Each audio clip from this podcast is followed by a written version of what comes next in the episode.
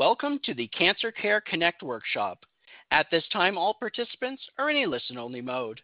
During the workshop, you will hear from our panel of expert speakers. We will allow time for questions and comments following the presentation. Instructions will be given at that time. If anyone should require assistance during the workshop, please press star, then zero on your touch-tone telephone. As a reminder, this workshop is being recorded. I would like to introduce your moderator for today's workshop, Dr. Carolyn Messner, Senior Director of Education and Training at Cancer Care. Please go ahead.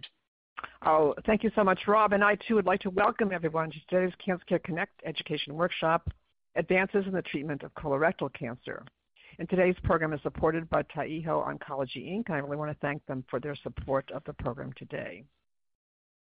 We have over 203 people on the call today. You come from all over the United States, from both urban, rural, suburban, and frontier communities. And we also have international participants from Canada, Ghana, India, South America, and the United Kingdom. So it's a global call as well. So we really are delighted that you've chosen to spend this next hour with us and programs going forward. And now it's my great pleasure to introduce our first speaker. And our first speaker is Dr. Al Benson III. Dr. Benson is Professor of Medicine, Associate Director for Cooperative Groups, Robert H. Lurie Comprehensive Cancer Center, Northwestern University. Mm-hmm. Dr. Benson will be addressing an overview of colorectal cancer in the context of COVID, Omicron, and seasonal flu, current standard of care, including staging and biomarker testing, new treatment approaches predicting response to treatment, and the role of precision medicine including heritable and non-heritable genetic and genomic testing. It's my pleasure now to turn this program over to my esteemed colleague, Dr. Benson. Thank you, Dr. Messner. It's a pleasure to join all of you for our discussion today, which does cover a number of important topics. Certainly, for now, more than three years, COVID has had a profound impact on all of us and certainly our health systems. We've noticed uh, decreased screening rates uh, for colorectal cancer, for example, delays in treatment, and monitoring after treatment. Delays in screening has been particularly worrisome because with delayed screening, we are much more likely to see individuals who have later stages of their cancers, uh, which uh, create challenges in, terms of, treatment. Uh, things do appear to be getting a little better. We, are trying to catch up, but we still know that many people have not been screened. And so we are encouraging people to be aware of screening programs and the importance of such. We also noticed, excuse me, some uh, problems with our supply chain. So, for example, for a while, it was difficult to get iodinated contrast to do CT scans. Uh, uh, personal protective equipment, for example, was often in, short supply. And again, we're, catching up now, and I think things are better. It is critically important, though, that people have their vaccinations. Uh, there's the newer bivalent COVID vaccine. And of course, uh, many of you may have heard the concern about uh, the influenza season. So, having your flu vaccine is also uh, critically important. Um, we still try to screen people for COVID, and, and that can affect uh, where we treat people in the hospital, and in some cases, still may result delays in chemotherapy, but overall, it does look a little better. On another topic, uh, one striking area of advancement across many cancer types, including colorectal cancer, is research at understanding the role of our immune systems and how that plays in the development of cancers. And this has led to the development of specific immunotherapeutic drugs. In colorectal cancer, the most frequent use of immunotherapy is for patients who have alterations in the DNA mismatch repair pathway. Pathologists are now routinely reporting alterations when evaluating a colorectal cancer tumor, and all colorectal cancer patients should know their mismatch repair or MSI status. Briefly, uh, microsatellites are short repeating DNA sequences across the human genome. These sequences are very prone to errors, and there are genes that can correct these errors. If a tumor has what's called a deficient mismatch repair protein uh, or microsatellite instability, these errors are not corrected and tumors can develop. Mismatch uh, repair genes can be altered through germline or inherited mutations, and I'll come back to this uh, in a little bit, or uh, by non inherited loss of expression. About 15% of colorectal cancer tumors are deficient mismatch repair, and most of these are sporadic or non inherited. Most patients have earlier stage disease and do very well after surgery, but it's estimated that perhaps 15% of cases have advanced or metastatic disease. The good news is that for patients with deficient mismatch repair tumors, immunotherapeutic agents known as checkpoint inhibitors have shown significant benefit.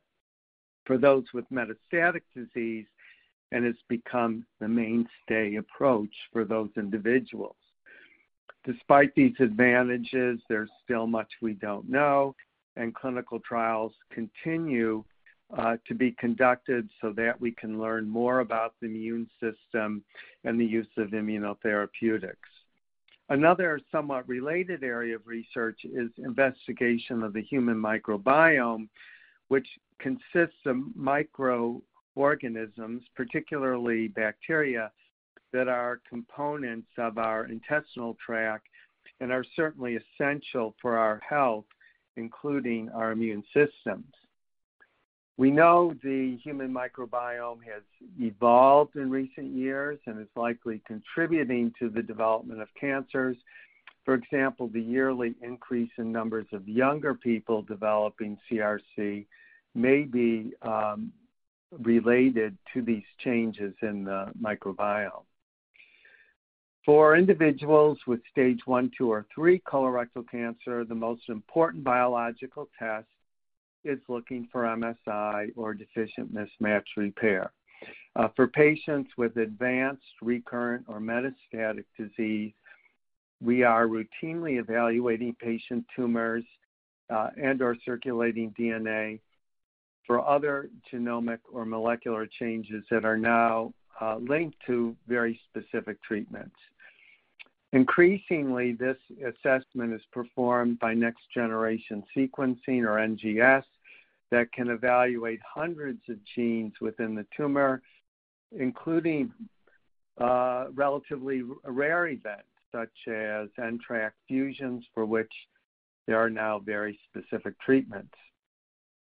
The most commonly identified observed changes, including RAS mutations in over 40% of individuals, BRAF mutations in about 10% of people, and those and for those who have uh, non-mutated RAS, known as wild-type RAS, we also look for HER2 expression again because we have treatments that uh, are appropriate for people with these uh, particular uh, uh, tumor changes.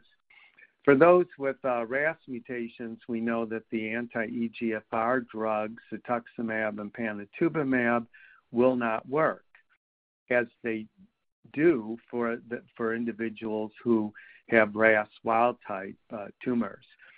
In terms of uh, uh, other advances, uh, until recently, we have not had drugs for RAS mutations, but this is changing, and clinical trials are now reporting positive uh, results for subtypes of RAS mutations, such as what's known as G12C.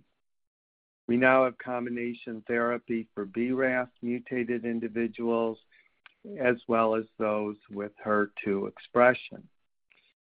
Now, coming back again to deficient mismatch repair tumors, as I mentioned, uh, the majority of individuals do not have inherited colorectal cancer, but it is important to identify those people who do, since these are the people most likely to benefit from immunotherapy.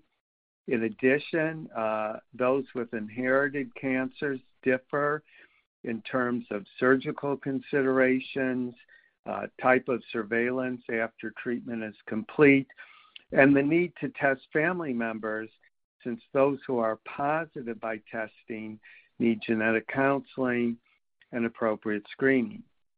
Those who have inherited cancers most often have what's known as Lynch syndrome. The tumor test we look for, again, is uh, microsatellite instability, or what is known as deficient mismatch repair. And as I stressed, this is now routinely being uh, reported on tumor specimens, but um, it is equally important uh, to look for those who might have inherited Uh, uh, risk for CRC, and that's where we do blood testing for the look for a germline uh, mutation. And finally, a very important newer area of technology advancement is the ability to locate circulating tumor DNA in a patient's blood, where we are looking for potential treatment targets, but also uh, evaluating individuals who might be most likely to recur from their original colorectal cancer, and also uh, to monitor if treatment is being effective.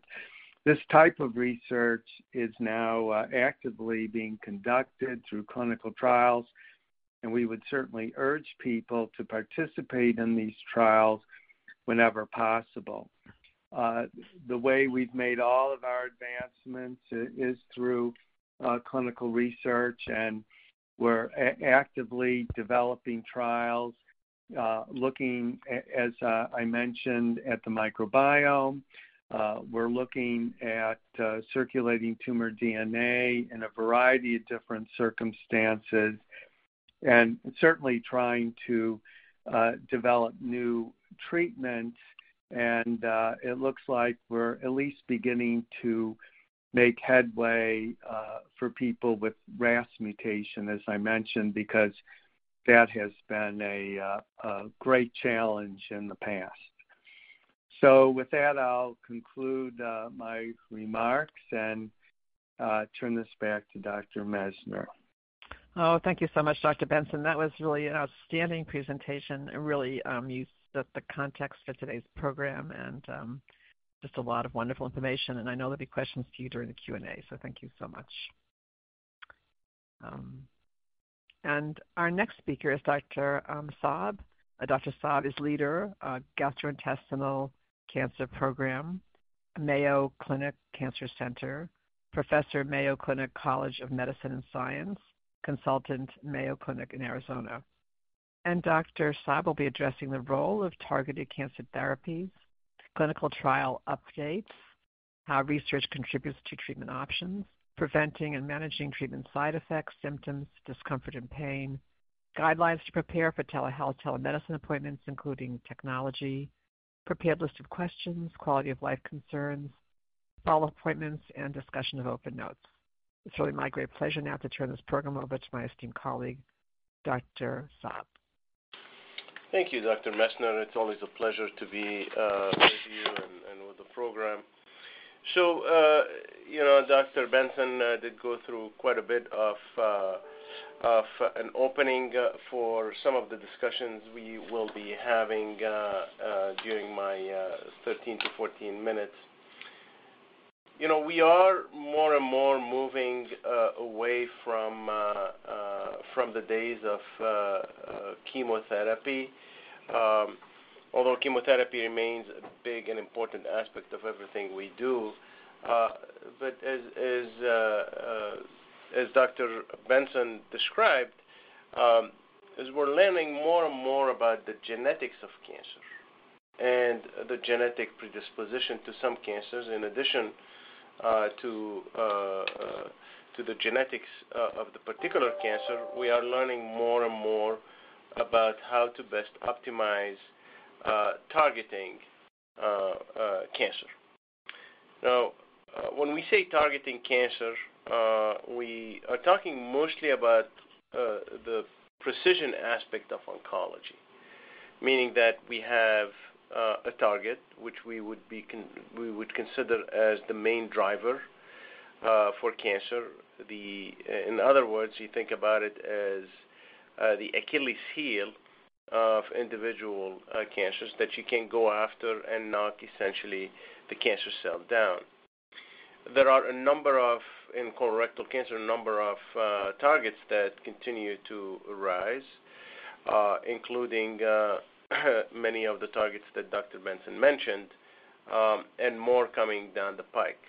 Um, most of these are molecularly targeted uh, uh, uh, strategies, so they go after a specific molecular target. Also, Dr. Benson talked about some of the immune therapies, which in some ways, you know, have molecular bases that drive the immune aspect for responses to these immune therapies. So we're learning more and more about all these. In fact, you know, if we look today at uh, uh, the landscape, molecular landscape and immunologic landscape of colorectal cancer that leads to therapies, uh, we're starting to see 30%-40% of patients with colorectal cancer that will qualify for specific targeted cancer therapies. Now, many of these targeted cancer therapies are essentially Uh, being tested on clinical trials. Some are already approved, such as those targeting BRAF V600E mutations. Others, like HER2 amplifications and KRAS KRAS G12C uh, targeting, are actually making their way into the FDA, into the clinic, ultimately, we hope. So there's quite a bit uh, going on, but most of the work in Uh, learning more about how to optimize targeting of cancer and developing therapies in that space is on clinical trials. Uh, and uh, that brings an important point. As the patients are essentially volunteers on these trials, they help move research forward, for many reasons. One, of course, you know, there's uh, always the selfish component, and which is an important component. I mean, you wanna do something that hopefully will benefit you. But uh, uh, most of our patients, if not all, will do it for altruistic measures as well, meaning they want to advance the science. They wanna help other patients as well by contributing to the research. Every agent that made it to the clinic has gone through a clinical trial. Uh, and without the patients, we would have never been able to answer the question. Without the researchers, we would have never established the question. So it's a partnership, and it's an important partnership that continues to advance the science and the care of our patients with cancer. And some of the more recent uh, advances have been just short of remarkable, uh, with many times Uh, patients seeing responses uh, that are uh, the equivalent of a cure, even in the most advanced stages of the cancer. It's an incredibly remarkable time to be treating cancer and to be researching cancer. Uh so we see some great responses. I wanna just particularly talk about one protein and gene that has been one of the most challenging genes to go after.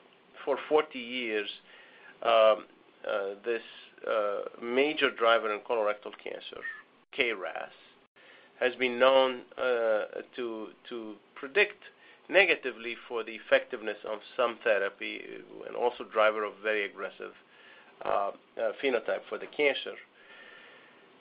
But for the last 40+ years, we've been trying every way possible to target this gene.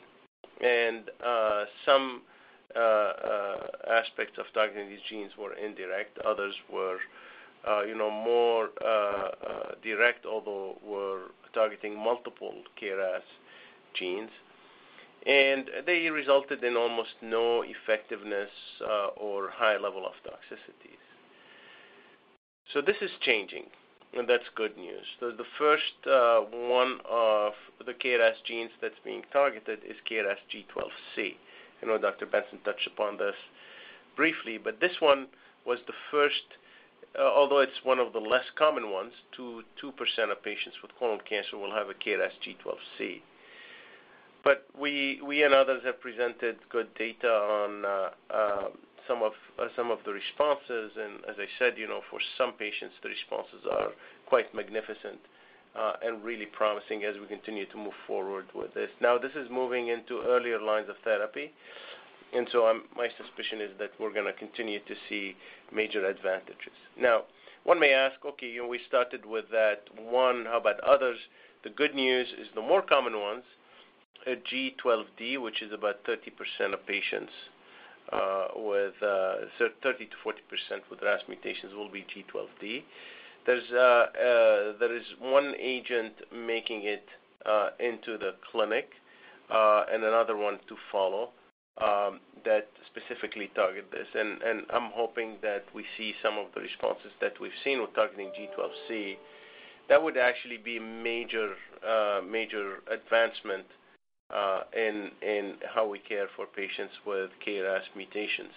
Of course, since this is mostly talking about colorectal cancer, this is exciting, but it also applies to other cancers as well, including pancreas and others. And so it's quite ubiquitous. Uh, and I think that's one example of how research contributes to creating new treatment options and create the path for future treatment options. So very exciting times along that. Now, you know, as we learn more and more about these agents, also, we we learn about their uh, particular uh, toxicities that are a little different than uh, chemotherapy. Some of them are similar, fatigue, but many may be different. Some would affect the skin skin rashes, eye toxicities. That, by the way, are all manageable as long as we follow the patients closely and we keep a close eye on um, Uh, the toxicities and also learn uh, how to manage and optimize the care uh, for those patients. So it's a partnership again. The best way to manage side effects is to establish that the patient is our partner, the patient and their caregiver are our partners in this journey. Uh, early recognition, we spend a lot of time educating our patients, and uh, uh, part of the education is the importance of reaching out to us at the time where these toxicities start arising, because early intervention always wins. Early intervention always ensures that those don't get too complicated and that we reverse many of those by stopping the medication for a little while, um, cutting down on the dose occasionally, Uh, stopping it altogether if the toxicities are severe. But early intervention prevents uh, severity and uh, certainly keeps the patient's quality of life preserved.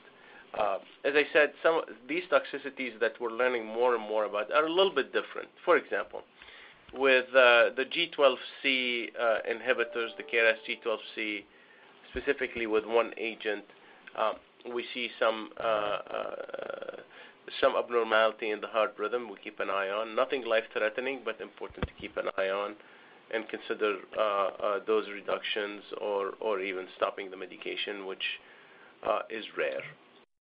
The HER2 inhibitors, again, making their way here, do have some effect on the heart muscle. Uh, we keep a close eye with echocardiograms and EKGs and others to make sure that essentially we don't reach a tipping point. And again, mostly reversible. Uh, most of the patients, 99%+ of the patients will have no sequelae to that. Again, as long as we keep a close eye on things. The BRAF inhibitors, uh, the MEK inhibitors have skin toxicities, rash that can get quite severe if not attended to. Ocular toxicities, again, eye toxicities that need to be attended to.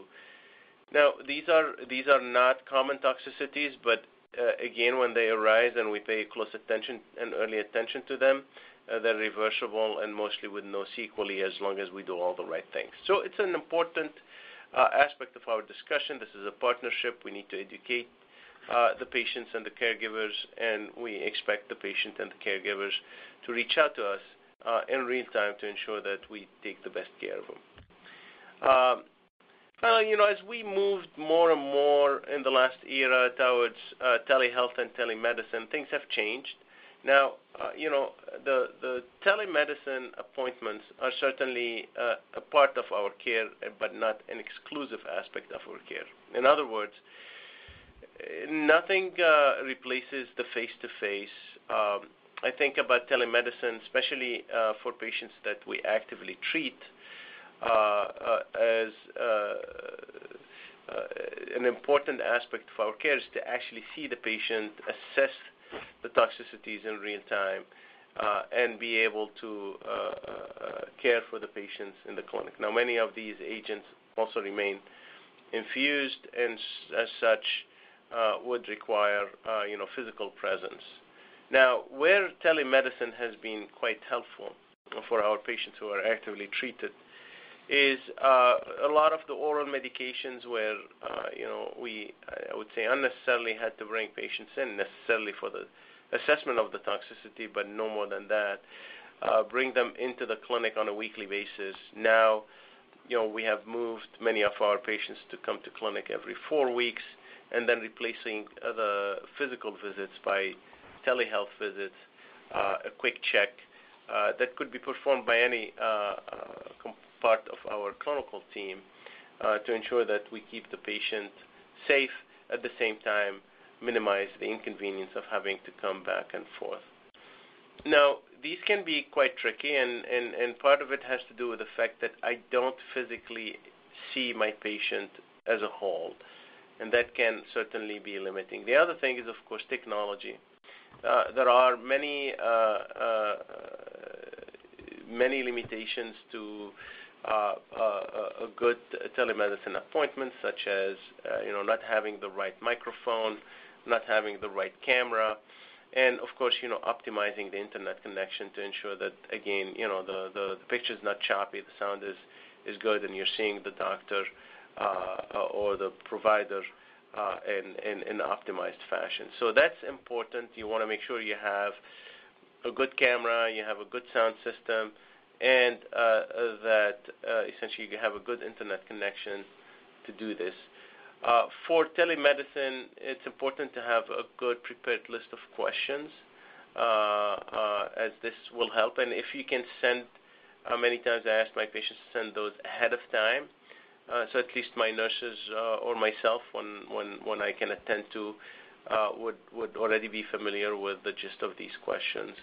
That certainly includes, uh, you know, an understanding about the follow-up, the toxicities of the treatments, uh, discussions about quality of life concerns, and, and other elements. So when we think about it, this has actually revolutionized the way we care for our patients, where now I don't need to uh, inconvenience my patient every every minute of uh, uh, every every week or even every two weeks to come to the clinic on treatment and and and, and alternate with telemedicine.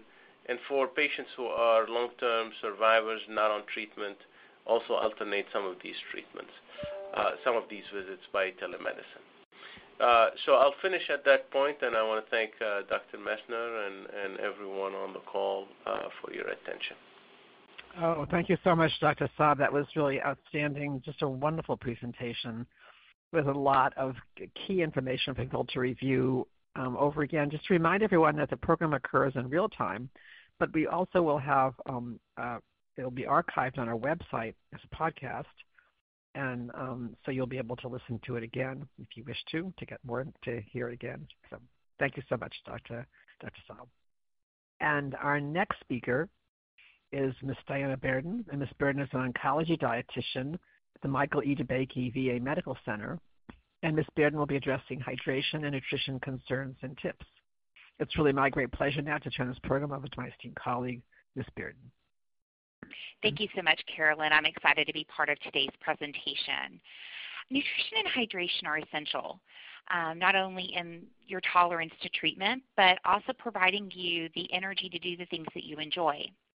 Now, during treatment, maybe even before treatment starts, and even after treatment, your diet might be modified um, it's important um, to know that sometimes these changes can be temporary um, just based on what you're going through at the time.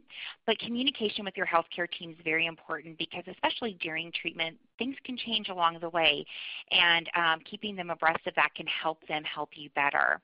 So one of the healthcare team members is a dietitian and the dietitian's role is to ensure that you have the information um, to obtain the nutrition that you need and um, know what your needs are. So some potential side effects that can happen during treatment are things like constipation, diarrhea, maybe nausea and vomiting. You may experience some changes in taste or even a decrease in appetite. Some patients experience fatigue. And so all of these things can influence your eating, believe it or not. Um, and so each person is unique and their side effects vary. So it's so important that you do communicate with your healthcare team as things come up. So a dietitian can not only um, give you tips and suggestions on modifying your diet based on your side effects, but can also help you with energy and calorie needs, um, fluid needs. Sometimes fluid is left off the list, but we're going to talk about that in a, in a few minutes here. And um, just helping, you know, tricks and little suggestions to help you meet your nutrition goals.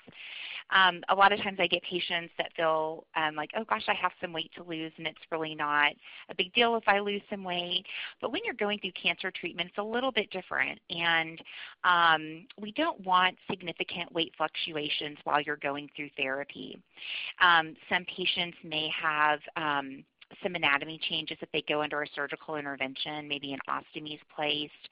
Um, and so there may be some diet changes based on that. Some people have them reversed at the, um, at the end of their treatment, so there's diet changes that come with that. So the dietitian's really here with you throughout your, your treatment journey. Um, one of the things that we focus on is making sure that you are able to consume your nutrition needs. Like I mentioned a minute ago, we don't want any significant weight fluctuations, primarily because when you aren't eating enough, your body uses your protein stores for energy. And we need protein. We need our muscles um, to help us do the things that we enjoy. Um, gives us the energy to breathe, to get up and down, to walk around and have endurance. But like I mentioned, if you're not eating enough, um, this this store in our body can be compromised. So it's very important that that your your awareness around that is there. Now, oftentimes there can be side effects to your treatment. I mentioned a few of them a minute ago. Um, the doctor will oftentimes prescribe you medications. A lot of these symptoms and side effects are, are known. Um, we just don't know the extent of which a patient may experience them. But make sure that you feel comfortable in how to take your medications and when to take your medications. It's always nice to keep a log of that to make sure that you're um, staying on track. Um, if you find that you have side effects, sometimes certain foods that you eat may make you feel a certain way or maybe you don't tolerate them as well, taking note of that and talking with your dietitian about that can help them help you better. Um, sometimes it's hard to recall when you come to a doctor's visit all of the little details that you know have been going on. And so keeping that record is extremely helpful and they can help you uh, more quickly that way hydration is very important. And oftentimes we, we focus so much on calories and protein and weight that we, we kind of forget to talk about hydration. And hydration is essential. Um, whenever you're, you're dehydrated, it can actually amplify some of your side effects such as nausea, fatigue, and give you headaches, contribute to constipation. Um, and so an average person needs about 8 to 10 8-ounce glasses of fluid a day. Now, fluid is anything that's liquid at room temperature. So this includes things like Gatorade, water, um, milk, juice, those sorts of things all fall under a fluid. And um, and so just consuming those throughout the day and maintaining your hydration is important. Some side effects when you know that you're not getting enough hydration um, may initially start with a, feeling a drier mouth. Maybe your lips are cracked and dry. Your urine can even appear to be darker than normal. Um, and so those are some symptoms that you may experience um, and that can communicate, your body's communicating with you it's not getting enough fluid. So in closing, there are several members of the healthcare team, and the dietitians, one of them. We're all dedicated to you, and we want to be there for you throughout your journey, um, and let you know want to be available to you. So please communicate, get your contact information for your team so that you can reach out to them sooner rather than later. Thank you for, so much for letting me be part, uh, part of today's workshop. I'm going to pass the line back over to Carolyn. Oh, thank you so much, Ms. Bearden. That was excellent. I know there'll be questions for you during the Q&A. Um, it's just wonderful to have you on the call today, so thank you. So I just want to say a few words about Cancer Care Services, free programs and services. So please get your questions ready because we're going to move right on to the Q&A after I speak. Um, Cancer Care is a national organization, and many people contact us by calling our Hope line, 800-813-4673. And usually when they call, they speak with a trained oncology social worker. We have about 45 of them, and um, they are all scheduled to speak on to be on the call to take your call, so you don't have any wait time, which is really lovely. And we're open Monday through Friday during business hours, uh, East Coast, 9 a.m. to 5 p.m. Um, also, many people can post their questions of the global participants on our website, www.cancercare.org. And you can register for our programs, these workshops, um, at uh, www.cancercare.org backslash connect. Now, in terms of the services that Cancer Care offers, we there are a lot of them, and I'm going to try to highlight a few of them for you. Um, we offer practical and financial assistance, which is very important to people right now. Um, always has been since the inception of Cancer Care, um, but it, since about 79 years ago, but to some extent, very much important. Um, we also offer um, a chance to talk with one of our social workers, really support services. So many people call with a particular question that they have for the social worker, who then goes through all the different issues that a person might be confronting. In addition to that, we also have we call coping circles, which are uh, small groups for people to discuss different issues. Um, we also offer online support groups to people. People find those very helpful, and they're for all different ages um, for both young adults, middle-aged adults, older adults, caregivers, spouses, partners, people living with a particular type of cancer. And those you can find on our website, and they're really a wonderful groups. People find them very helpful. We do offer publications at, at Cancer Care, um, which you can get on the website, and also, of course, these workshops that you're. But we do about 80 of them per year.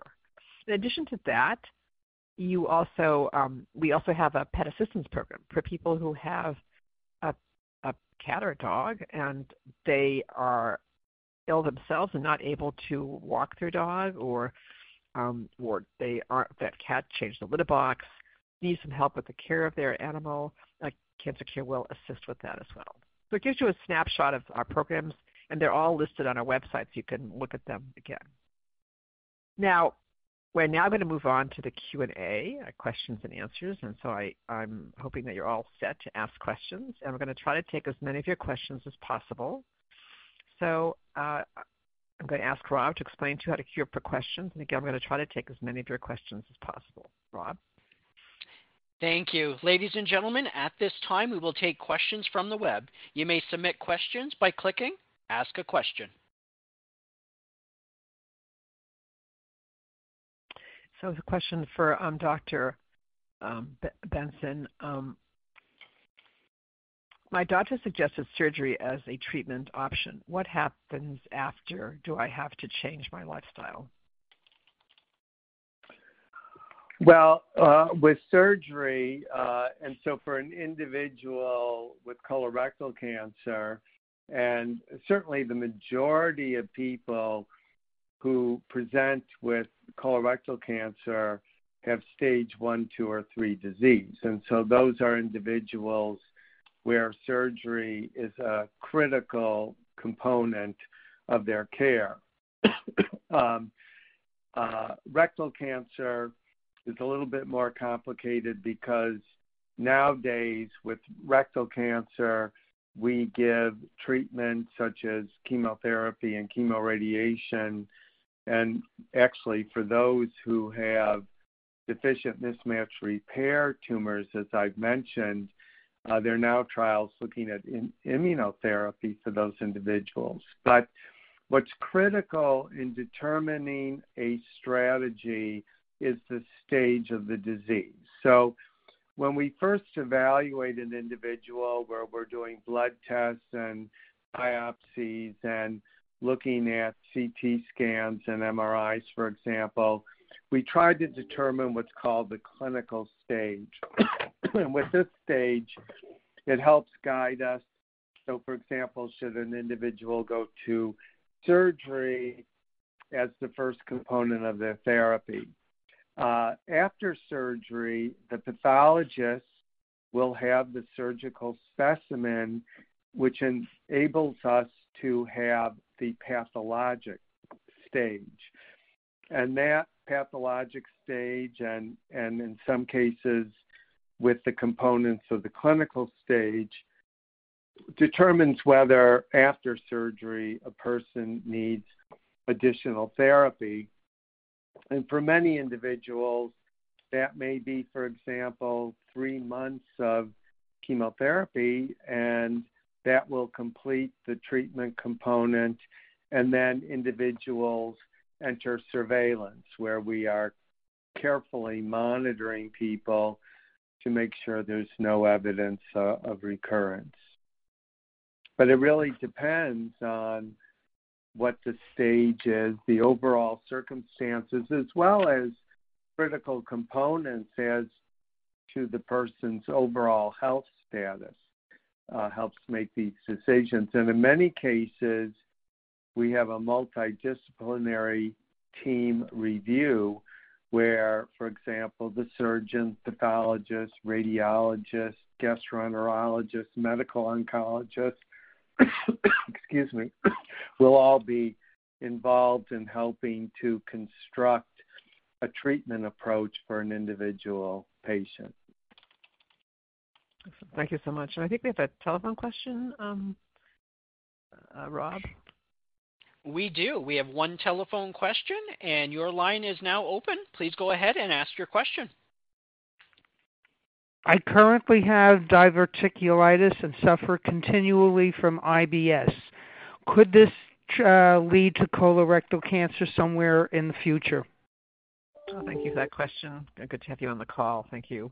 Um, Dr. Benson, could you address that question in a general way? I yeah. So um, uh, there's no convincing information that diverticulitis per se uh, is a, risk factor, um, even though there's inflammation. But in general, diverticulitis is a very limited disease. Uh, there are people who may need uh, a surgery to remove part of the inflamed area, and others who may be treated with antibiotics, and then that's that's uh, over and done with.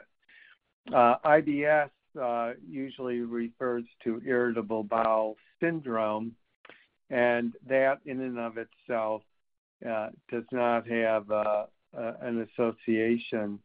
Um, inflammatory bowel disease, IBD, however, uh, which is a chronic inflammatory state, uh, is associated with risk of colorectal cancer. And so uh, those individuals would be generally under the care of a gastroenterologist who would be carefully monitoring the intestinal tract and screening to make sure there's no evidence of the development of uh, cancer. Excellent. Thank you. Thank you so much. And another question for you, Dr. Benson. My doctor found polyps. Is there anything I can do to prevent them from becoming cancerous? Well, uh, the most critical component uh, in terms of dealing with polyps is a screening program. Uh, now, there are, certainly polyps that can uh, transform into a cancer, and therefore, removal of the polyps is critical uh, to help prevent the development of a frank cancer. And so, if an individual has a polyp diagnosis, it's important to know what type, it's important to know that the polyp was completely removed, it's important to know was there any evidence of cancer within the polyp, and also importantly, is to discuss with the gastroenterologist what should be the interval of the next colonoscopy. So there are individuals who may need a colonoscopy screening every three years. There's some every five years. And for many individuals, uh, 10 years may be sufficient. But that's a discussion uh, with the gastroenterologist and knowing the details of the of the polyp. But the, the best prevention strategy is is colonoscopy and removal of polyps before they have a chance of transforming to a malignancy. Uh, fortunately, for most individuals, this is a fairly slow process. Uh, for most people, the transformation isn't instant, so that's why uh, intervals may be as long as five or 10 years because the process of developing a polyp and then eventual transformation can be quite lengthy. Uh, that that is not true uh, for people with uh, Lynch syndrome or an inherited type of cancer risk. Those individuals need much, much more frequent screening. And for many people, they are having their colonoscopies every year, and uh, uh, as well as uh, upper endoscopy, looking at the stomach and small intestine perhaps every two to three years. Excellent. And uh, interesting, this a question from one of a uh, person who's a caregiver for Dr. Benson. I'm a, I'm a caregiver of a colon cancer patient. The patient has finished his first two-week course with minimum side effects. Are side effects cumulative, or is this a good sign that future rounds will be the same? And again, it's a general, I guess it's a personal question, but if you could answer it in a general way. Sure. Uh, so um, uh, many of our uh, regimens, although certainly have risk of side effects, but for many people, the side effects are very, very manageable. And I have many individuals, for example, who work full time on their colorectal cancer chemotherapy programs. Um, there is, a risk uh, of a cumulative toxicity. So, for example, with oxaliplatin, which is very commonly used for colorectal cancer individuals, um, we have to look very closely for what's called peripheral neuropathy, burning numbness, or tingling in the hands or feet, because that can be progressive, and although it may completely resolve over time, it may not, and we don't want people uh, disabled. But generally, if people are tolerating their first cycle pretty well, that's a good sign. Um, over time, as people are exposed to these drugs, there there may be a little more fatigue, um, but uh, overall, um, the expectation is that uh, people will be able to uh, tolerate this and get through their recommended program. Excellent, thank you. And um, a question uh, from Ms. Bearden. Um, how can diet affect colon cancer? Are there foods I should eliminate from my diet? Um, it's really about what you're incorporating into your diet, which is going to be the most kind of the best way to look at it. What we found, research found, is that a plant-based diet, um, where about two-thirds of your plate come from a plant-based food, and that being as close to harvest as possible. So that means if it looks like it did when it was harvested, that's how you want to consume it. There's a lot of processed items that are out there that can be confusing of whether that's a good thing or a bad thing. But what I tell patients is that fresh fruits and veggies, frozen fruits and veggies are going to be your top um, picks. Um, canned are going to be um, kind of your second line because you want them as close to harvest as possible. So fresh and frozen are going to be the most um, nutrient dense options. And as a matter of fact, frozen is actually superior to fresh. Believe it or not, um, they're allowed to ripen completely on the vine. They har- they harvest them, clean them, and then they freeze them. So you're getting a more abundant flavor as well as more uh, the, the, nutrient composition is going to be more abundant also. And um, other plant-based foods such as your whole beans, peas, and lentils, um, and uh, um, other grains such as your um, oatmeals, um, rice, um, quinoa, those sorts of things um, covering about two thirds of your plate, and then one third of your plate coming from a lean protein source. Now, um, ideally, you want this to be um, a, a, a, lean protein such as a fish. Um, cold water fish are going to bring a unique component to your to your plate. They're going to have something called omega threes in them, and, and, it's in a special form in our cold water fish that we don't see in any of our other foods. Um, known as DHA and EPA. We know this helps reduce inflammation. And we know inflammation is something we want to be mindful of, and, and bringing in a lot of anti inflammatory foods um, can help reduce that. All of our plant-based foods are naturally anti-inflammatory, so that's why so much of our plate is covered with those plant-based foods. Um, the key to our plant-based foods is going to be the color. You want a lot of color variation. Um, it doesn't there's not any special nutrients in a blueberry or a blackberry. Um, I know sometimes it can be confusing out there. Um, they try to really push those sorts of things, but really it's just about color. So if you like eggplant, if you like you know greens, if you like um, spinach or cauliflower, that's what you want—a variety of colors. In our plant-based foods. Um, some unique qualities that help reduce our risk of cancer are they contain components known as phytochemicals and antioxidants. And these, these special ingredients are attached to the fiber in the food. So eating your food in its whole, whole form is going to be more nourishing for your body. And we think about nourishing our body is really what we're talking about here in reducing our risk of cancer. Um, when you juice things, you're pulling away the fiber and oftentimes losing the majority of the nutrients. And the other component with the fiber that makes it so unique is it is actually what slows our digestion. And it allows our body to cleave those nutrients in a timely manner to where they're absorbing your body's absorbing them. When you drink juice that's um, food that's been juiced, you might notice that your urine is like a, a really um, bright yellow. It's a lot of that we, we sort of just spew out, you know, because our body just can't absorb it all. But when you eat it in its whole food form, your body has time to absorb it. That fiber also is really good for our digestive tract, and we know that fiber is important for cleaning our digestive tract. Um, there's two types of fiber in our plant-based foods. There's a soluble fiber and an insoluble fiber. And soluble fiber um, and insoluble fiber both have two different jobs, but they're both naturally occurring in our plant-based foods.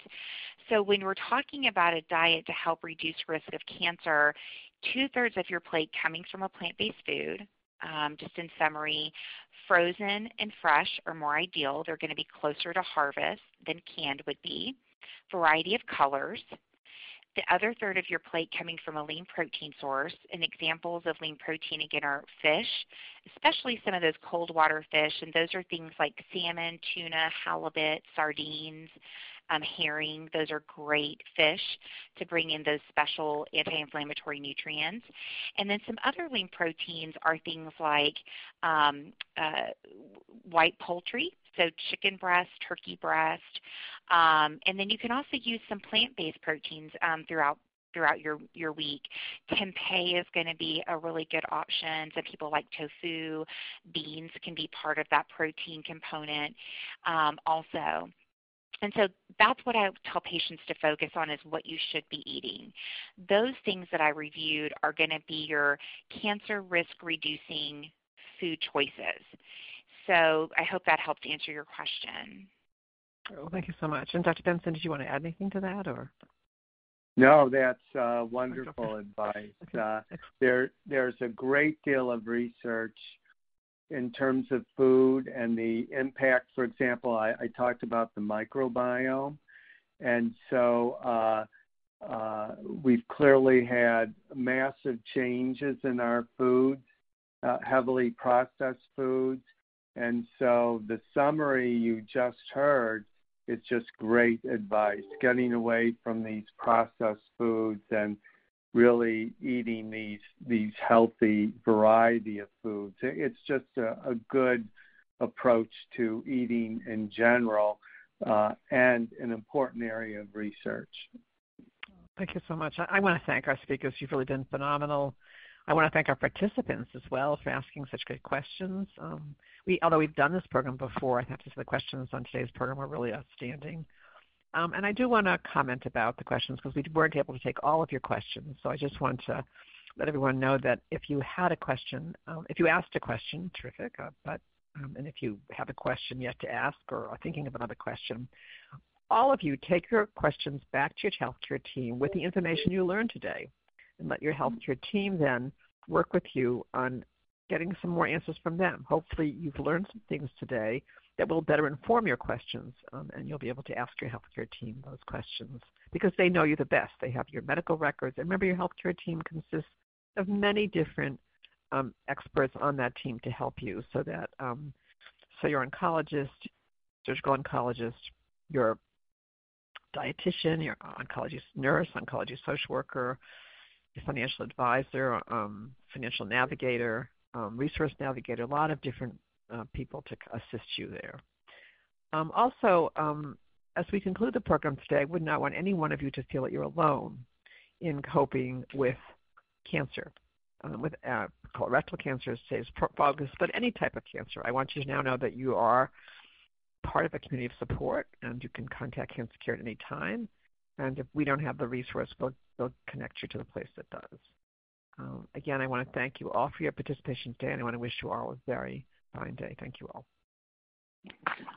Ladies and gentlemen, thank you for your participation. This concludes the workshop, and you may now disconnect. Everyone, have a great day.